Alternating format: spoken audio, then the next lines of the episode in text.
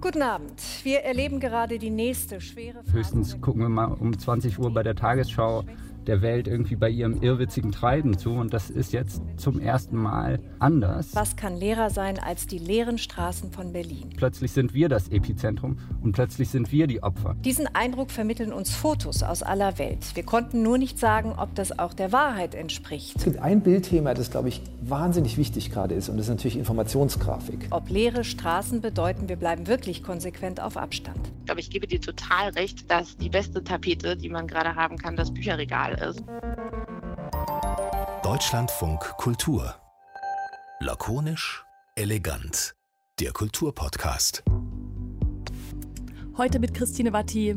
Und mein Name ist Johannes Nichelmann. Wunderschönen guten Tag. Wir sind auf Sicherheitsabstand, das muss man ja sagen in diesen Tagen.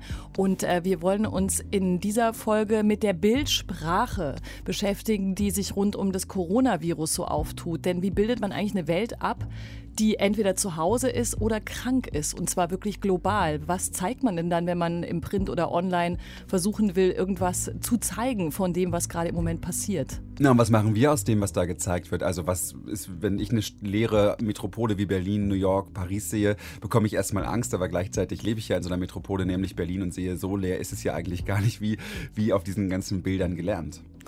Klar, dass Bilder immer nur einen Teil der Realität erzählen, das ist jetzt uns auch nicht wirklich wahnsinnig neu, obwohl wir beim Radio arbeiten. Das haben wir aber schon mitbekommen. Aber trotzdem ist natürlich die Frage, was solche Bilder vermitteln können. Und gerade wenn es um eine Krankheit geht, dann gibt es einerseits, wie du gesagt hast, diese leeren Straßen und andererseits aber halt auch die kranken Menschen. Werden die jetzt gezeigt? Werden die nicht gezeigt? Wie zeigt man die denn? Muss man mitten in dieses Elend rein fotografieren? Und äh, gibt es überhaupt irgendwie so einen Trend in dieser äh, Bild, weiß ich nicht, Bildsprache rund um diese, ich sage jetzt echt in Anführungsstrichen, diese kranke oder zumindest erkrankte Welt gerade? Das ist unser super Thema hier im Kulturpodcast. Das ähm, besprechen wir übrigens auch mit dem super Illustrator Christoph Niemann, der unter anderem für den New Yorker zeichnet, der ähm, jetzt das Problem hat, das wird er uns gleich erklären, dass er gar nicht weiß, was er aktuell zeichnen soll. Warum das so ist, erzählt er uns. Und wir blicken, wie ihr alle, in die ganzen Wohnzimmer der Menschen. Denn wenn ihr nämlich auch so Meetings, Homeoffice-Meetings habt, mit dieser ähm, datenschutzmäßig ziemlich schwierigen Plattform Zoom aus den USA, die gerade alle verwenden, dann werdet ihr jetzt ja wissen, wie vielleicht der Wäscheständer im Hintergrund Hintergrund bei eurer Kollegin steht oder euren Kollegen. Ähm, was es damit auf sich hat und wie sich das, äh, auf, wie, wie stilvoll Deutschland ist, klären wir auch in dieser Podcast. Ja, weil das natürlich auch äh, dazu gehört, wie die Welt halt gerade aussieht. Ne? Also einerseits eben diese dramatischen Bilder und andererseits eben auch dieses Seltsame, dass selbst Fernsehen anders aussieht, wenn Leute auf einmal irgendwie von zu Hause senden und man ganz andere Bilder tatsächlich hat, die man anschaut, im Gegensatz zu dem, was gerade neulich noch irgendwie klar war, irgendwie so ein nüchternes Fernsehstudio, so ein komischer Konferenzraum, auf einmal sieht irgendwie alles anders aus. Deswegen haben wir den Aspekt auch noch mit reingenommen, weil wir dachten, es geht eben nicht nur um äh, News, mit denen wir aber gleich anfangen, sondern eben auch tatsächlich um ganz viel andere visuelle Änderungen, die die im Moment stattfindet. Ich habe zum Beispiel, ich habe dir sofort eine WhatsApp-Nachricht geschickt, nachdem äh, ich Maybrit Illner geschaut habe neulich und da war Johannes B. Kerner, selbst an Corona erkrankt und wieder gesundet ist, aus seinem Wohnzimmer zugeschaltet und ich konnte mich null darauf konzentrieren, was Johannes B. Kerner so Kluges zu erzählen hat, weil ich einfach dachte, wow, was ist das für eine Lampe? Wow, er hat einen Flügel hinter sich zu stehen, ist ein riesiges, ein riesiges Anwesen, auf dem er wohnt, wo er alleine wohnt, hat er gesagt. Fand ich auf jeden Fall äh, mega interessant, habe ihm aber nicht zugehört leider deswegen. Das ist natürlich, haben wir eigentlich auch schon mal so eine doch, wir haben auch schon so eine Zoom-Schalte gemacht. Ja, ja, ich weiß auch, ich, aber ich erzähle jetzt nichts aus, Johannes nicht meins. Psst, mal, das, das gehört hier okay. überhaupt nicht hin. Gut, wir machen jetzt erstmal Serious Business und da geht es tatsächlich um die ähm, Agenturfotos, die im Moment im Umlauf sind und um den Versuch irgendwie zu zeigen, was Corona aus dieser Welt macht. Wir haben uns mit Benjamin Moskowitsch unterhalten, der ist Journalist und Fotograf, hat gerade zwei Jahre in Westafrika gelebt und äh, hat mit uns auf diese Bildwelt geguckt. Wir müssen in diesem Podcast, wie alle, es nervt auch so krasse, alle Audioleute immer vorher sowas sagen. Das folgende Gespräch ist, ist es ist schön, also inhaltlich, soundmäßig hat es natürlich einen anderen Sound, als wenn alle im Studio sitzen. Oder? Kann lasst euch so davon mal nicht ablenken. Aber lasst euch überraschen und nicht ablenken. Wir haben Benjamin Moskowitsch als erstes gefragt, wie würdest du denn die Bildwelt beschreiben, mit der eben die Auswirkungen des Coronavirus im Moment gezeigt wird? Also, was ich ganz spannend finde, ich war jetzt zufällig gerade eben noch in, einem, in so einem Webinar mit einem Fotografen, der sonst äh, Kriegs- und Krisenberichterstattung macht. Fabio Bucciarelli, ein Italiener, der jetzt gerade vor fünf Tagen ist es, glaube ich, erschienen, ganz fantastische Geschichte für die New York Times gemacht hat aus Bergamo, glaube ich. Und da ging es eben darum, da, da erzählte er dann auch, wie er überhaupt dazu gekommen ist, diese Bilder zu machen. Und das finde ich dann eben nämlich auch das Spannende. Der sagte, es gibt eigentlich kaum Bilder von Kranken. Ähm, das ist, also ne, wir, wir hören die Zahlen und die Statistiken, aber wir sehen kaum Bilder aus den Krankenhäusern. Wir sehen, wir sehen weder Patienten, noch sehen wir Tote, noch sehen wir Sterbende. Und das fängt äh, jetzt gerade erst so an in den letzten Tagen, habe ich den Eindruck. Findest du das äh, problematisch, dass es tatsächlich eher eindrückliche Bilder von leeren Straßen sind, die einen erreichen, als wirklich das Leid der Menschen, zum Beispiel in Italien oder Spanien? Würdest du denken, das müsste mehr gezeigt werden? Mm, ich glaube ja. Ich glaube, in Wahrheit muss das mehr gezeigt werden, aber es ist natürlich für uns sowohl als Medienschaffende als auch als Medienkonsumierende eine ganz enorme Umstellung. Ne? Also ähm, ich hatte gestern mal mit dem Leiter der Corona-Taskforce von Ärzte ohne Grenzen gesprochen. Und der meinte, es sei, das sei eben auch für sie so schwierig, dass normalerweise, also er sagte, normalerweise sind immer nur die anderen krank und jetzt sind zum ersten Mal wir auch selber betroffen. Und diese Umstellung, die, die erleben wir, glaube ich, gerade alle selber. Und die sieht man auch an diesen Bildern. Und die sieht man an der anfänglichen Zurückhaltung da dieses Leid darzustellen. Wird, wird sich das jetzt ändern? Also du sagst schon anfänglich. Also glaubst du, dass es mit dem sich daran gewöhnen, dass diese Pandemie eben auch Europa erreicht und möglicherweise auch einen selber treffen könnte, dass sich damit auch das diese, diese Zurückhaltung äh, gegenüber solchen wirklich total konkreten Bildern von Menschen, die im Krankenhaus liegen, die in einem schlimmen Zustand sind, äh, dass sich die dann, weiß ich nicht, auflöst? Ja, ich, ich denke schon. Also es ist ja so, ähm, an sich sind Elend, Leid und Tod, das, das, kennen wir ja alles aus Bildern. Wir sehen das, im, im Prinzip werden wir die ganze Zeit damit ja ähm, bombardiert geradezu. Nur, dass wir das eben nicht von uns kennen, sondern wir, wir kennen das immer nur von woanders. Also es sind immer die anderen, die da krepieren. Es sind die anderen, deren Kinder da unter Trümmern in Aleppo begraben liegen. Und es sind die anderen, die im Mittelmeer trinken. Es sind die anderen, deren Körper von, von Monaten und Jahren des Hungers erzählen. Und äh, im Gegensatz dazu ist es bei uns irgendwie immer gefühlt alles in Ordnung. Wir haben Sozialversicherung, Krankenhäuser, Wohlstand. Wir, wir gefühlt leben wir auf so einer Insel der, der Glückseligen. Ne? Und äh, höchstens gucken wir mal um 20 Uhr bei der Tagesschau der Welt irgendwie bei ihrem irrwitzigen Treiben zu. Und das ist jetzt zum ersten Mal anders. Plötzlich sind wir das Epizentrum und plötzlich sind wir die Opfer. Ne? Und auch die Bilder von Opfern, die wir da sehen, äh, das sind auf einmal, ne, das, sind, das sind unsere Eltern, das sind äh, unsere Großeltern und man, kann, man hat auf einmal das Gefühl, das könnte auch ich sein. Und da, dieses Gefühl, ähm, diese Assoziation, die habe ich sonst ja eigentlich nicht. Also die habe ich weder bei den ertr ertrinkenden Migranten noch habe ich die bei äh, syrischen Flüchtlingen. Vor einigen Tagen hat äh, der Instagram-Account von Reuters, der großen Nachrichtenagentur, ein Bild gepostet, auf dem eine Frau, eine was ich hier wie so eine Ärztin oder Krankenschwester in voller Montur auf einer Intensivstation lag und weit im Hintergrund war eine Person, ein Mann vermutlich, auf den Bauch gedreht zu sehen, äh, nackt und nur über dem Gesäß war, war eine Abdeckung. Also der lag da relativ hilflos auf die, dieser Intensivstation und fast oder mehr als 700 Kommentare gingen danach unter diesem Bild ein und ganz viele Menschen haben dann geschrieben, oh Gottes Willen, das darf man auf gar keinen Fall zeigen. Wer denkt denn an die Würde dieses Menschen, der da liegt? Und ähm, kontrastiert damit, wie zum Beispiel über Ebola berichtet worden ist, 2014 bis 2016, da hat es natürlich niemand interessiert, ob die Leute, in welcher Situation die da auf dem Feldbett liegen oder nicht. Also verstehst du diese Debatte, die, die sich da unter diesem Reuters-Post entbrannt hat? Ja, verstehe ich. Also das verstehe ich absolut. Ähm, ich verstehe sowohl natürlich die Leute, die da irgendwie mit Persönlichkeitsrechten und so weiter ankommen, das ist ein wichtiges Thema, aber ich verstehe eben auch die Leute, die sagen, hier wird mit zweierlei Maß gemessen und äh, bei Ebola, da, da, haben wir Bilder gesehen, die eben bislang zumindest äh, wir aus Italien nicht sehen, die wir auch aus den USA nicht sehen. Und da gibt es Leute, die eben sagen, hier wird mit zweierlei Maß gemessen, solange da ähm, Schwarze oder Farbige in irgendeiner Form, People of Color äh, betroffen sind, äh, sind wir sehr lax im Umgang mit Persönlichkeitsrechten, also auch, weiß nicht, bei Terroranschlägen und bei Krisen, bei Hungersnöten, Erdbeben. Das ist, es, es erscheint uns irgendwie natürlich zu sein, wir scheinen ein, oder gefühlt scheinen wir ein Recht zu haben, da hinzugucken. Und erst wenn das gewissermaßen bei uns passiert, kommt man auf die Idee, da über Persönlichkeitsrechte nachzudenken. Grundsätzlich muss man sagen, es gibt bei solchen Dingen nicht äh, ein objektives richtig oder falsch sondern es, es gibt äh, bestimmte ethische Maßstäbe, die sich aber auch ganz schnell verschieben. Also wir erleben das ja jetzt alle im Alltag. Dinge, die vor zwei Wochen noch völlig undenkbar waren, sind äh, auf einmal längst Realität. Und das ist, glaube ich, auch mit der Fotografie in Krisensituationen der Fall. Also die Bereitschaft, da Szenen von Gewalt und Elend abzubilden, sinken, glaube ich, äh, mit der Zeit. Ich habe gestern, das passt vielleicht ganz gut, eine Dokumentation gesehen auf Arte, die sehr gut war über den Drogenkrieg äh, auf den Philippinen. Und dann gab es da ein Bild, da ist, äh, also da werden Leute von Duterte befohlen ermordet, die irgendwie als Drogendealer, Drogenkonsumenten gelten.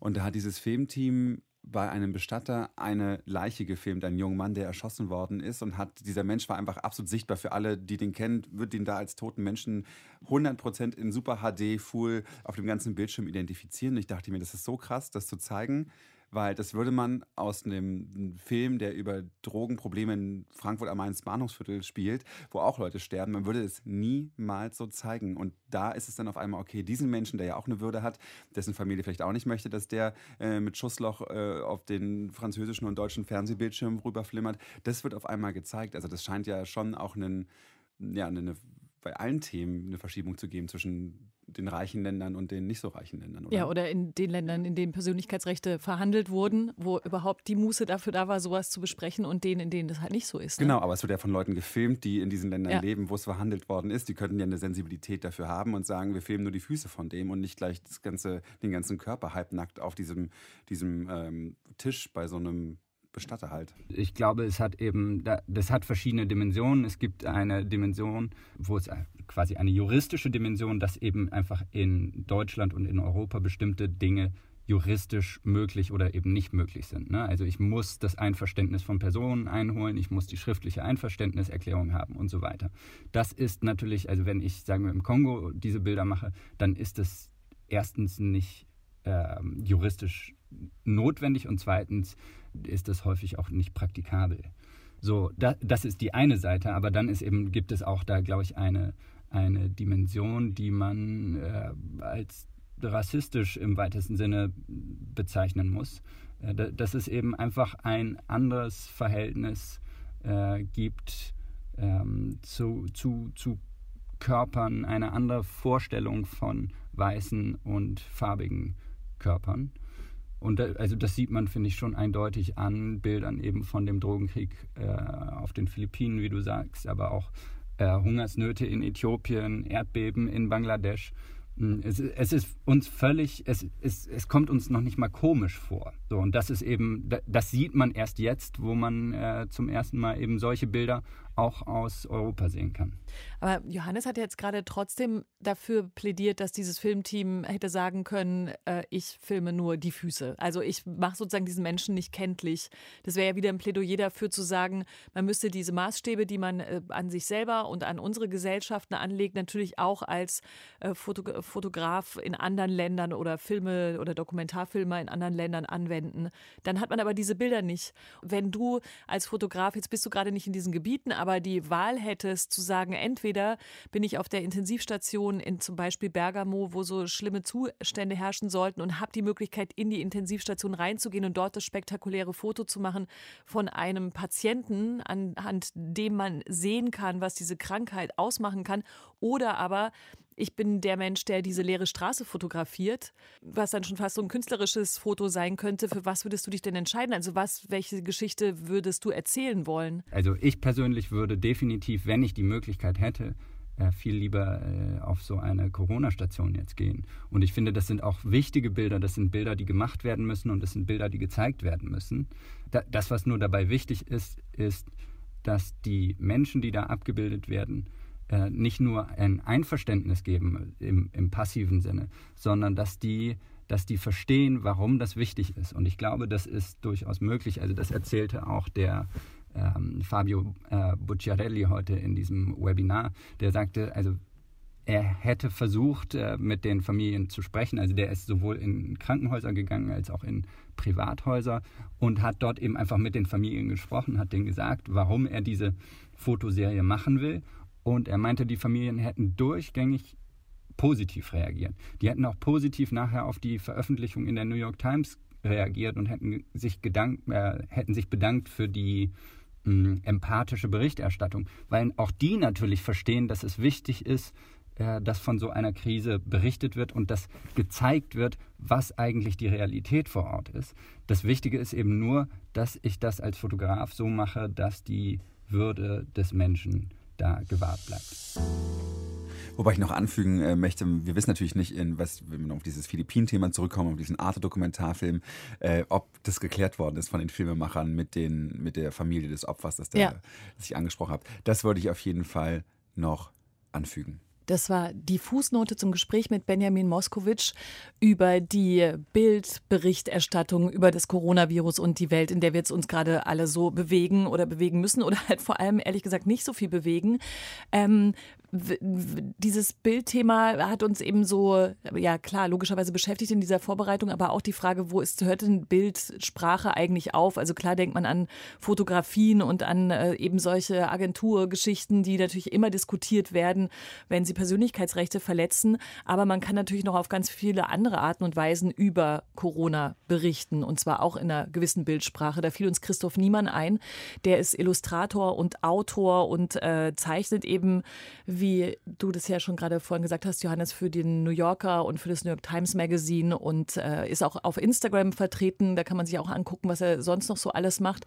Und er ist jetzt gerade in Berlin und sitzt halt in seinem Atelier. Und wir haben ihn nicht persönlich getroffen, denn äh, das Schon wieder nicht. Gar ja, nicht. Nee. Das klappt irgendwie alles nicht.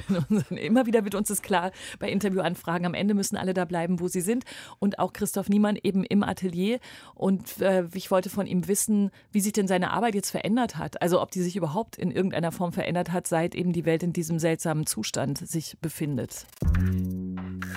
Ich hatte jetzt noch irgendwie sehr viel zu tun von, äh, mit, mit Jobs, die davor zumindest angefangen hatten und deswegen eigentlich nicht. Und ich merke auch, ich tue mich da schwer, jetzt so die, das richtige Bild zu finden zu der Sache, weil ähm, die Geschichte sich, glaube ich, nicht so für gezeichnete Bilder eignet wie, wie andere.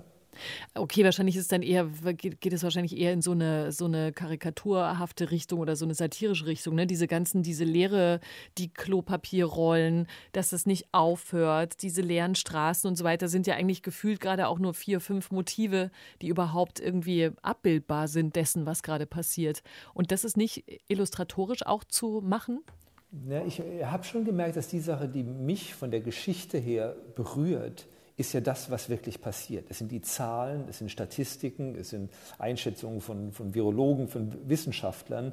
Und die nicht vorhandene Pasta oder das Toilettenpapier im Supermarkt ist ja so das fünfte Meta-Symptom von Dingen, die eigentlich total, äh, die eigentlich irrelevant sind von dem, was wirklich passiert. Und da merke ich irgendwie, sich darauf zu stürzen, berührt mich selber auch nicht. Also sobald die Pasta dann im Schrank ist, dann ist es ja auch wieder egal. Und ich merke, ich bräuchte da wahrscheinlich einfach viel mehr Zeit und habe dann auch gemerkt, dass jetzt nur als, als Nachrichtenkonsument oder als, sag ich mal, Inhaltekonsument bin ich normalerweise immer auf Interpretation aus. Ich möchte sagen, möchte wissen, was bedeutet das? Also wenn ich einen Artikel über Politik oder Wirtschaft lese, interessiert mich weniger die Zahl, sondern was bedeutet diese Zahl? Und im Moment merke ich, ich möchte um 8 Uhr Nachrichten schauen. Ich möchte wissen, was passiert. Welche Verantwortung sprechen Sie denn dann, wenn Sie so viele Nachrichten auch konsumieren, gerade dann dieser Bildwelt eigentlich zu? Die macht ja gerade nichts besser, sondern eigentlich macht die es noch dystopischer. Nur das ist natürlich die Frage, was die Bilder machen sollen, ob die uns zufriedenstellen sollen oder, oder glücklich oder unterhalten. Da gab es dieses eine Bild von dem Parkplatz in Las Vegas, wo dann also mit Markierungen für die, für die Obdachlosen so kleine Quadrate Stimmt. abge. Äh, das ist ein unglaubliches Bild, weil es natürlich auch ein, äh, unglaublich viel sagt über die Gesellschaft, jetzt gerade auch in den USA, wie, das, wie damit umgegangen wird. Also ich glaube, Bilder sind wahnsinnig wichtig gerade. Ich denke nur, dass die Sachen, die mich gerade wirklich bewegen, die Fotografie, also die äh, Fotos aus den, aus den Krankenhäusern in Italien, auch wenn, dann, wenn man in, in der Tagesschau dann sieht, wie in einem deutschen Krankenhaus manchmal auch noch die Betten leer sind und es darum geht, wir wissen, was da in diesen Betten bald passieren wird. Das sind die relevanteren Bilder. Also, und ich habe Schwierigkeiten damit, mir jetzt zu überlegen, was kann ich da zeichnerisch hinzufügen zu dieser Welt. Weil es zu, also zu groß ist oder zu nie da gewesen oder wie würden Sie beschreiben? Also ich meine, normalerweise kann man immer allen möglichen Situationen noch was hinzufügen, ne? Oder zumindest dann sagen, dann nehme ich halt eine andere Situation. Aber es gibt ja im Moment nur diese Situation und die ist so riesig oder wie würden Sie es beschreiben? Na, ich denke, dass große, ein großer Vorteil der, des gezeichneten Bildes ist natürlich, dass ein gezeichnetes Bild gut eine Meinung vertreten kann. Und zu dem, was da gerade passiert, finde ich, ist es wahnsinnig schwer, eine Meinung zu haben, weil es ist einfach ganz furchtbar. Leute, die, die Ärzte, die Krankenschwester, die Pfleger, die ganzen Leute arbeiten bis zum Umfallen. Äh, Leute haben Angst um ihre Angehörigen, Leute haben Angst davor, alleine zu sterben. Ich meine, das ist wirklich absolute Horrorvorstellung. Und das ist ja eine Sache, zu der man per se keine Meinung haben kann, weil das ist einfach nur furchtbar ist. Ich kann jetzt zu den politischen Gründen eine Meinung haben, zu dem, wie Leute sich verhalten, sozial. Aber da denke ich mir, das ist eine, zu, zu, das ist eine Momentaufnahme und die wirkliche Geschichte ist einfach das Drama, was gerade passiert. Um mich da jetzt so auf die Mitmenschen einzuschießen oder auf meine eigenen Unzulänglichkeiten, da denke ich, das ist eigentlich zu irrelevant um, dass ich jetzt wirklich das Gefühl habe, ah, das muss man doch jetzt mal zeichnen, wie die Leute sich das Klopapier aus dem, ähm, aus dem Einkaufswagen nehmen. Aber Sie könnten vielleicht so eine kleine Marktlücke ausfüllen, nämlich die des Virologenporträts, oder? Also ich meine, das sind ja die Leute, die gerade fast heldenmäßig verehrt werden, wobei man ja nicht genau weiß, ob das eigentlich alles, also ob das alles richtig ist, was alle so sagen. Und da werden ja auch immer verschiedene Personen gegeneinander ausgespielt, je nach wer gerade welches Medium liest oder wer welchen Podcast hört oder wie auch immer. Aber die, die könnten sie illustrieren. Die, das Leben dieser Virologen, die auf einmal plötzlich äh, vor allen stehen und denen zugehört wird, zu einem sturzlangweiligen Thema, wie sich irgendwie so ein Virus verbreitet, was ja normalerweise keinen Menschen interessiert. Äh, ja, das ist, das ist tatsächlich fantastisch und ich finde es auch äh, schon interessant, wie die Wissenschaftler plötzlich so, das werden so wie die besten Freunde oder, oder, oder Verwandte, denen man jeden Tag irgendwie die gruselige Gutnachtgeschichte äh, hört. Ja, aber tatsächlich, es gibt ein Bildthema, das, glaube ich, wahnsinnig wichtig gerade ist, und das ist natürlich Informationsgrafik. Und da gibt es, habe ich auch gesehen, auf Twitter große Diskussionen zum Beispiel zur Frage, ob man logarithmische Grafiken zeigen sollte, die besser die Wachstumskurven zeigen, die andererseits aber fast ein bisschen beruhigend sind, weil zum Beispiel ein Wachstum von 30 Prozent äh, am Tag, der sieht noch ganz vertretbar aus, weil die Kurve oben noch relativ gerade bleibt. Und dann sagen manche Leute, nein, man sollte reale Grafiken machen, die also wirklich zeigt, wie so Dinge exponentiell nach oben gehen. Und ich denke schon, das ist ein wirklich ein wichtiges Thema gerade, weil A passiert was, aber zum anderen sollen natürlich die Sachen, die passieren, die fordern uns ja auch zum Handeln auf oder manchmal auch zum Nichthandeln. Und da ist natürlich das Bild, also die Zahlen, auch unglaubliche Zahlen, wie ich die in eine Grafik reinbinde, das ist ein wahnsinnig wichtiges Medium, das, glaube ich, gerade sehr entscheidend auch gut oder schlecht eingesetzt werden kann. Und ähm, da, ich finde, da gibt es auch sehr beeindruckende Sachen. Also bei der die Financial Times hat ganz viele tolle Grafiken, die New York Times hat tolle Grafiken, die, äh, die Washington Post hat, ein, hat so mal ein, eine Grafik gemacht, wie kleine Punkte sich gegenseitig anstecken und wie dann ähm, Social Distancing, also dass die Menschen quasi stationär bleiben, wie das sich ähm, übersetzt in äh, geringere oder langsamere Wachstum. Und das sind Dinge, die grafisch viel eindringlicher darstellbar sind als alles, was ich in einem Text machen könnte. Und ich glaube, das ist wirklich das äh, visuelle Thema, das ich äh, finde, das gerade extrem relevant ist. Interessant auch, dass, es, dass, äh, man, dass Sie damit ja auch sagen, immer mehr Menschen also können dann diese Grafiken auch lesen oder verstehen. Auf einmal wird es aber für alle irgendwie wichtig, zumindest zu verstehen, wie diese komischen Kurven funktionieren und was eigentlich exponentielles Wachstum heißt. So Dinge, die hm, gibt es bestimmt auch genügende, inklusive mir selber, die noch mal kurz nachschlagen mussten. Was heißt das überhaupt und warum soll mich das interessieren? Ja, aber ich glaube, das ist natürlich äh, viele äh, äh, unschöne Nebenelemente von, von unserer, der ganzen Zeit, die wir in unseren Telefonen auf Twitter und Instagram hängen. Aber ich glaube, ein sehr positiver Nebeneffekt der letzten Jahre war schon, dass, glaube glaube ich, das visuelle Verständnis auch für diese Art von, von Darstellung sehr gewachsen ist. Weil früher gab es dafür ja auch keinen kein Platz wirklich in einem, in einem medialen Umfeld. Und ich glaube, dass da vor allem eine jüngere Generation ganz, ähm, äh, ganz selbstverständlich dieses Vokabular aktiv und passiv beherrscht. Und ich glaube, das ist in diesem Moment auch ein großer Vorteil. Was machen Sie denn jetzt äh, gerade auf Instagram? Also wenn Sie was posten, überlegen Sie, wie das reinpasst und wenn ja, nach was denn eigentlich überhaupt Stimmung oder also ich meine, Sie sind auf Instagram ja auch aktiv, um das so komisch zu formulieren. Und ähm, hat sich das irgendwie geändert in der aktuellen Situation, was Sie, was Sie da raus tun in die Welt? Ja, ich hatte schon ein paar Sachen auch gemacht so zum Thema Daheimbleiben. Genau. Also die Frage, was kann das, was kann das bedeuten, wenn, wenn ich das jetzt irgendwie auf mein, auf mein Instagram stelle. Aber dann denke ich mir, gut, jedes Wort oder jede Botschaft, die man da zusätzlich noch raushaut, kann zumindest äh, nicht schaden. Es ist natürlich immer eine Schwierigkeit in so einer Situation. Jede Äußerung, auch jede visuelle Äußerung, hat natürlich immer auch was Eitles. So schaut her, wie schön ich malen kann. Und das finde ich immer ein bisschen eigenartig natürlich in so einer Zeit, wenn man gleichzeitig auch äh, sich doch ein bisschen den Applaus immer abholen will. Also da tue ich mich äh, schon schwer und weiß auch nicht, was vernünftig ist. Andererseits finde ich jeder, äh, auch freischaffende Schreiber, Musiker, Zeichner, der oder die in diesem Moment auch sagt, schau mal her, was ich für Arbeit mache, das ist ja auch gerechtfertigt, weil ganz viele von, von meinen Kollegen, die kämpfen gerade wirklich um ihre Existenz. Deswegen finde ich es auch absolut gerechtfertigt, wenn man sagt, schaut mir her, was ich arbeite, weil die, das hört natürlich auch nicht auf. Gibt es denn Bildwelten oder Assoziationen, an die Sie dieser aktuelle Zustand erinnert? Man so weiß, ah, okay, dieser Eindruck, äh, der, der erinnert mich an und dann kommen Sie jetzt und sagen 1720 das und das oder was auch immer. Naja, ich meine, wenn, wenn, ich, wenn ich nachts irgendwie da liege, da ist schon viel Hieronymus Bosch in meinem Kopf. äh, einfach mit, dem, mit all den Sachen, also wie, weil so viele Ängste da aufeinander kommen das, äh, das Tagtägliche ist, äh, das wurde auch schon oft zitiert, ist ja schon alles sieht aus wie, wie Edward Hopper gerade mit den einsamen Leuten, die irgendwie aus ihren Balkons äh, äh, rausstarren.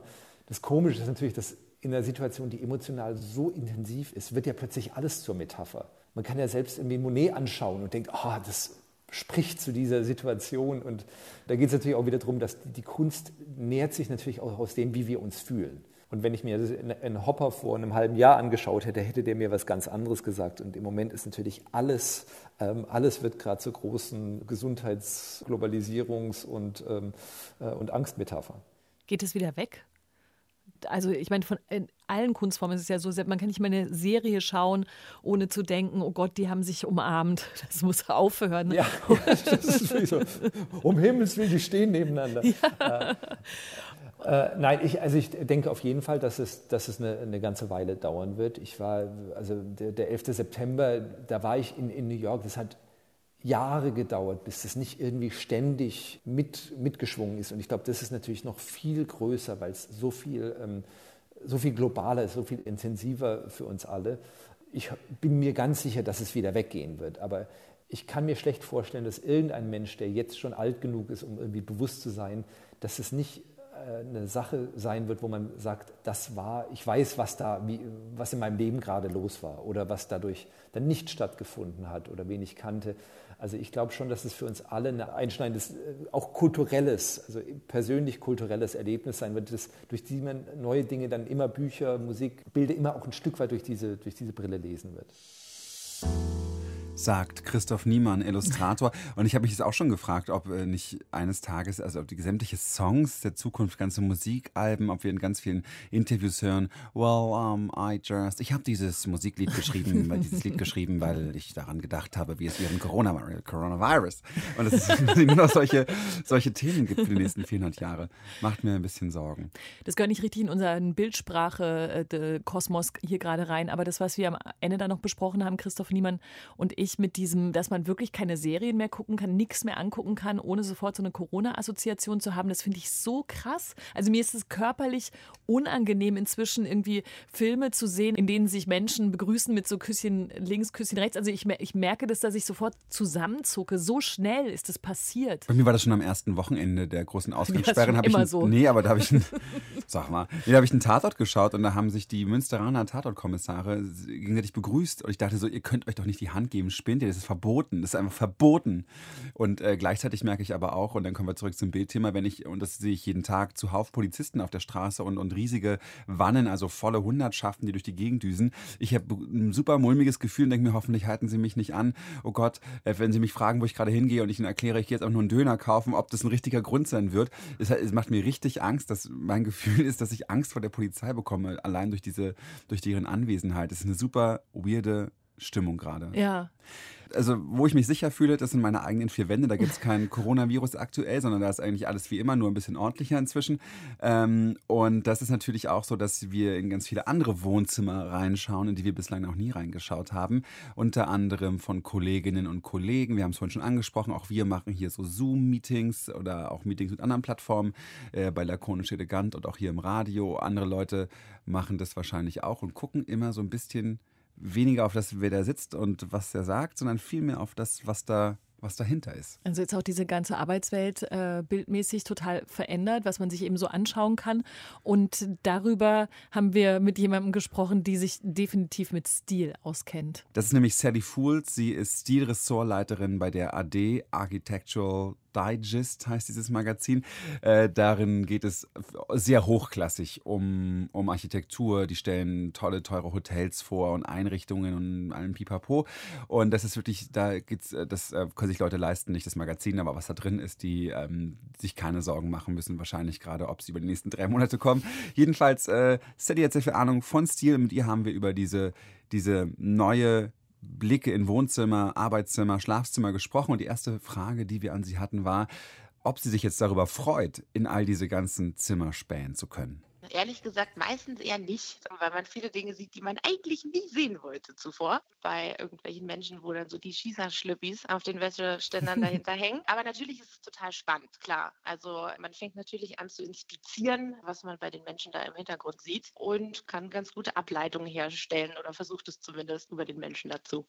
Aber es gibt ja so absurde Situationen, zumindest ist mir das passiert, dass ein Kollege vom Deutschlandfunk Hauptstadtstudio, den ich neulich auf Twitter gesehen habe, in so einem kurzen Fernsehausschnitt, der hat einen O-Ton abgeliefert aus seinem Wohnzimmer und es war ein politisches Gespräch, also ein total wichtiger Originalton mhm. von ihm, eine Einschätzung. Und ich konnte das, also ich habe das, glaube ich, zwölfmal angeschaut, weil ich nur darüber nachgedacht habe, was für eine schöne Farbe die Wand in seinem Wohnzimmer hat und wie das stimmig ist mit diesen immer wieder auftretenden Bücherregalen und dass es in diesem Kontext sogar ganz schön war. Und es erzählt ja auf einmal was völlig anderes. Ich meine, vorher standen die Leute einfach vor so fototapetenartigen äh, Backgrounds wie ja irgendwie, weiß ich nicht, Brandenburger Tor oder Eiffelturm oder was weiß ich, wenn sie halt so hauptstadtmäßig daherkommen sollten, egal aus welchem Land.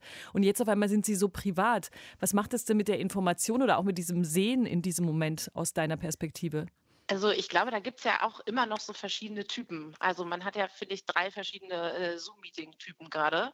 Du hast einmal schon den Menschen, der dich so zu sich nach Hause einlädt, sozusagen, also der das Kamerabild zulässt.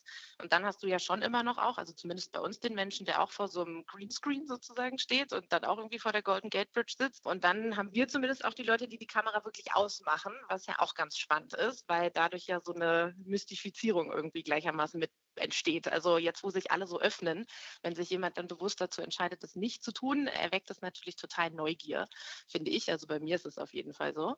Zu dem ersten Punkt, dass du meinst, dass man sich so vom Hintergrund ablenken lässt, finde ich aber auch ganz interessant, dass das ja auch sehr inszeniert vielleicht manchmal ist. Also um aus dem Nähkästchen zu plaudern, wenn ich Zoom-Meetings mit wichtigen Leuten habe, überlege ich mir natürlich, hm. äh, wo ich meinen Computer hinstelle und welchen Winkel in meinem Zimmer mein Gegenüber dann zu sehen bekommt. Also es ist ja schon so ein kleines Bühnenbild, was man sich da ausdenkt. Man guckt voyeuristisch da rein, aber man verbindet ja auch irgendwas mit der Person, die da spricht, anhand dessen, was man da sieht. Also manchmal auch eine ja. Enttäuschung oder manchmal auch eine äh, Überraschung oder was auch immer. Total.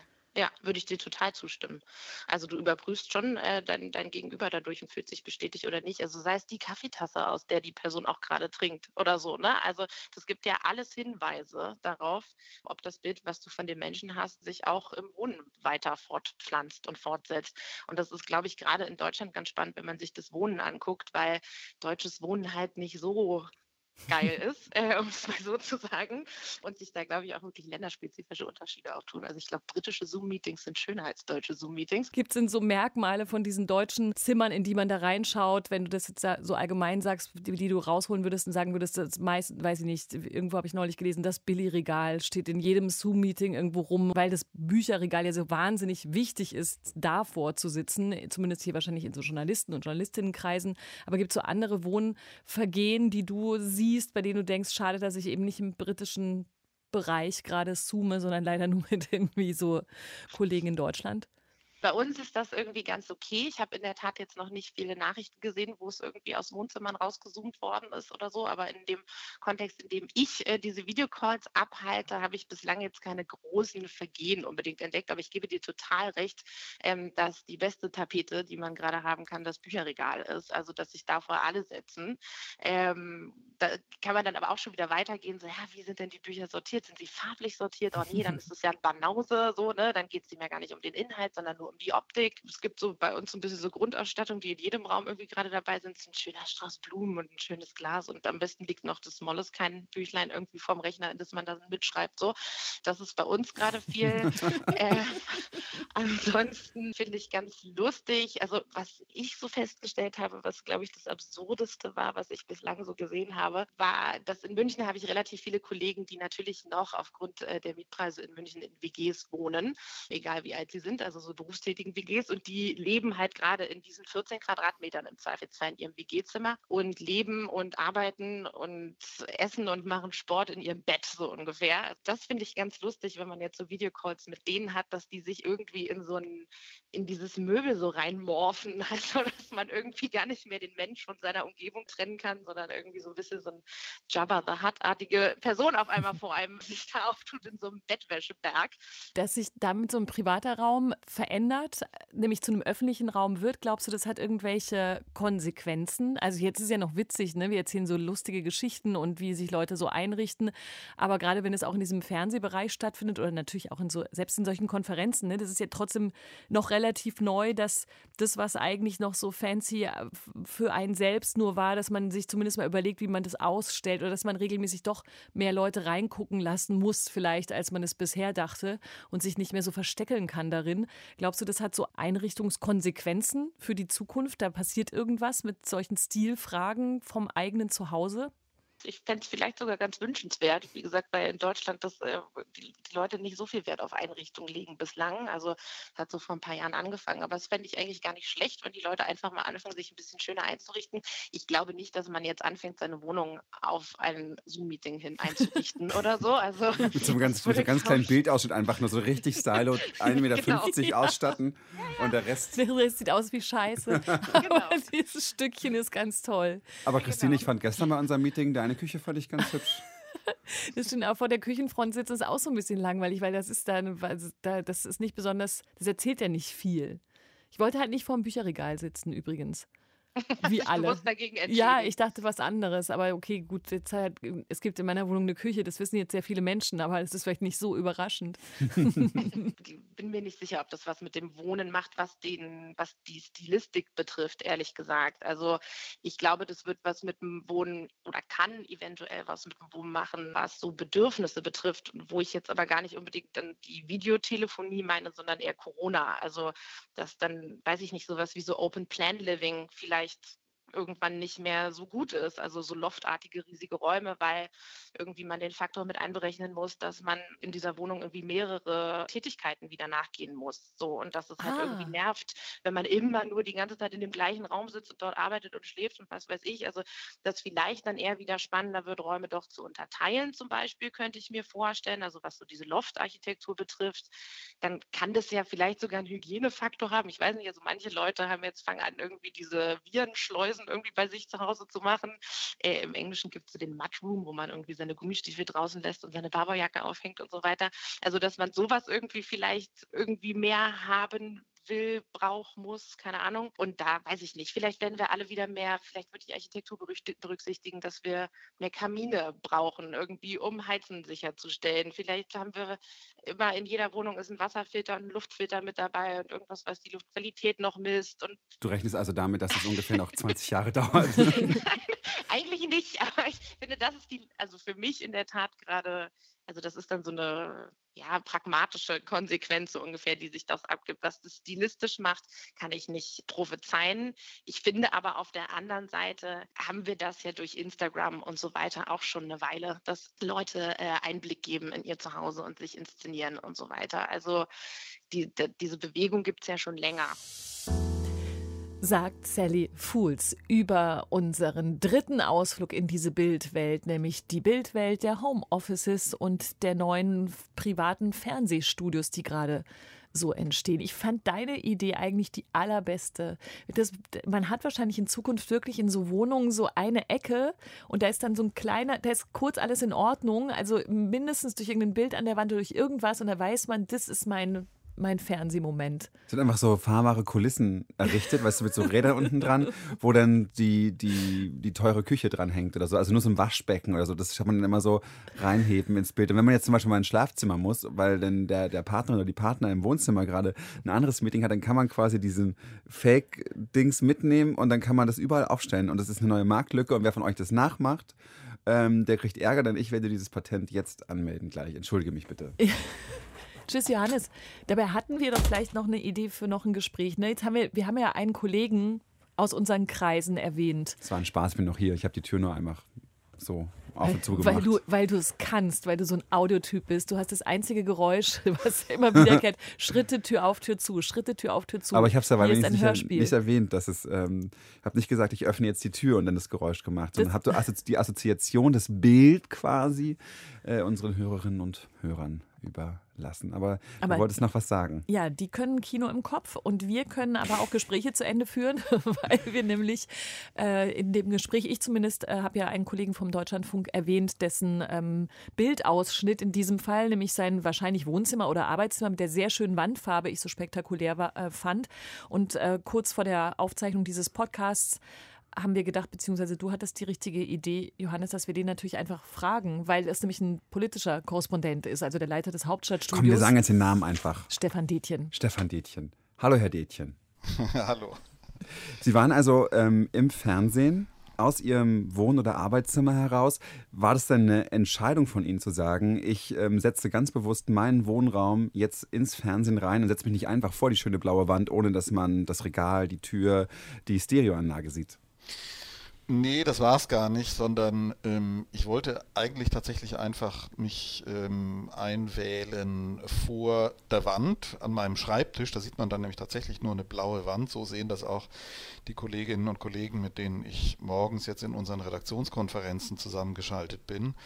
Ähm, aber das war morgens, als Phoenix da anrief, war das fiel das Licht da so schräg rein, dass äh, dass das Gesicht da immer so verblendet war und ich dann festgestellt habe, dass das einzige gescheite Bild kriegt man hin, wenn ich mich anders hinsetze. Und dann ähm, war es, wie es dann oft ist, man wird da danach angesprochen und spricht nur noch über die blaue Wandfarbe und über die Bücherregale und wo saßt du da eigentlich, aber das ist ein Schicksal, ähm, ja, als Radiomenschen sind wir ja eigentlich gewohnt, dass sowas überhaupt keine Rolle spielt, dass es wirklich aufs Wort ankommt, dann aufs gesprochene Wort natürlich nochmal anders, als wenn man einen Text schreibt, Zeitungsartikel oder ein Buch oder so.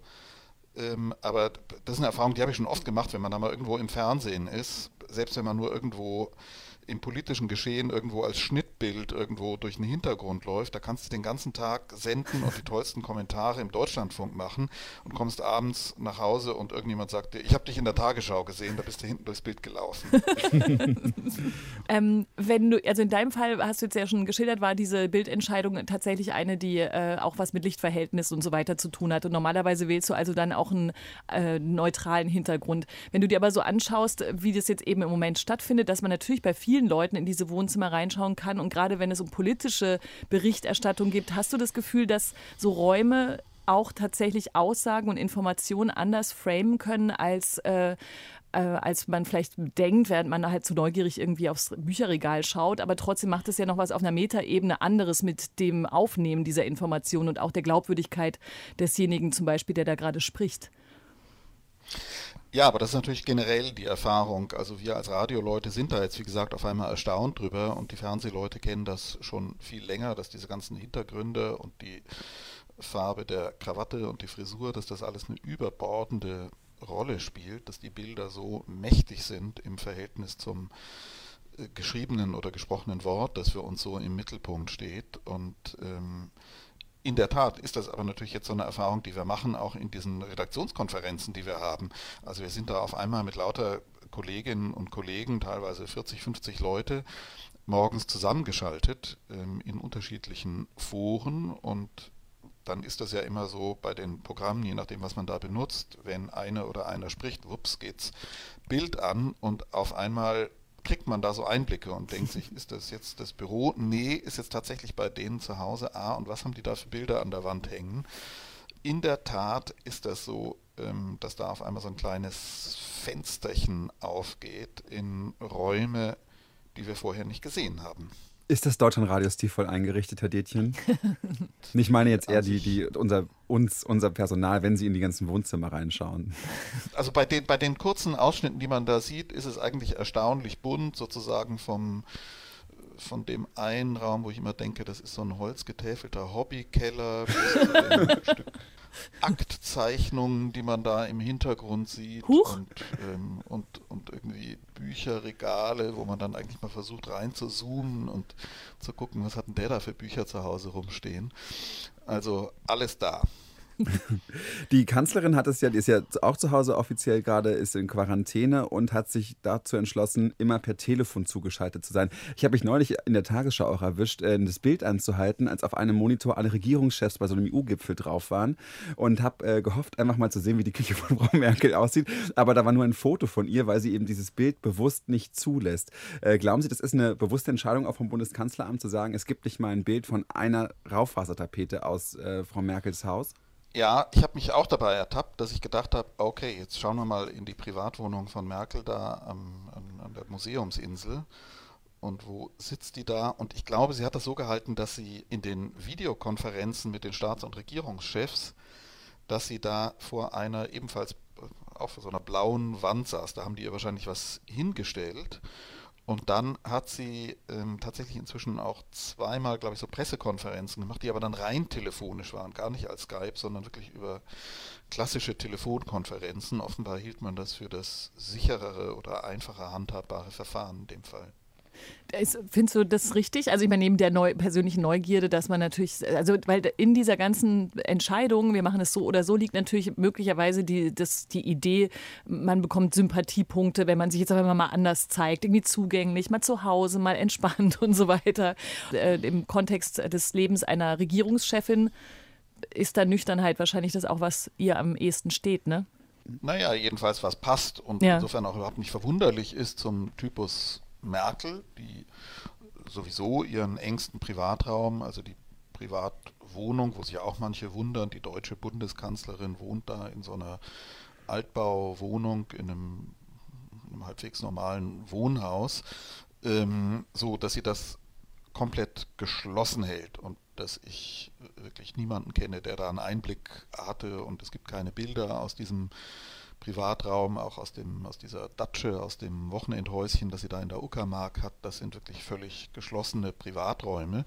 Und da sehen wir jetzt natürlich auch, auch in dieser Zeit, wie sich Staats- und Regierungschefs unterschiedlich ähm, inszenieren und das sicherlich auch ganz bewusst geschieht. Also Macron hat man, glaube ich, noch nicht, der war ja noch nicht in der Quarantäne, aber das ist mir auch in Erinnerung geblieben, diese Bilder von dem, von dem, von diesem Empire vergoldeten, verschnörkelten äh, Luxus des Élysée-Palasts mit den hochmodernen Flachbildschirmen, vor denen dann der Präsident sitzt. Also das sind natürlich Botschaften, die da ausgesandt werden. Überlegst du dir schon, wie du deine nächste äh, Schalte, wo du, die, wo du die genau stattfinden lässt? Ja, ich versuche das, ich versuche das das nächste Mal wirklich äh, irgendwie hier nochmal so hinzukriegen, dass das von einem neutralen Hintergrund kriegt. Ich habe irgendwo, ich weiß nicht, wer das getwittert hatte, irgendjemand hatte mal getweetet und hatte gesagt, ähm, ich kann keine Billigregale im Hintergrund mehr sehen. Ja, Und verstehe da ich. hatte ich mir schon gedacht, also wenn du es machst, dann mach's ohne die Regale im Hintergrund und schwupps waren auch bei mir die Regale im Hintergrund. Vielen herzlichen Dank. Dankeschön, Stefan Detin aus dem ja, danke Homeoffice. euch. Alles Gute. Wir wollten in dieser 77. Ausgabe von Lakonisch Elegant wissen, wie eigentlich diese Corona-Bildwelt unser Leben verändert.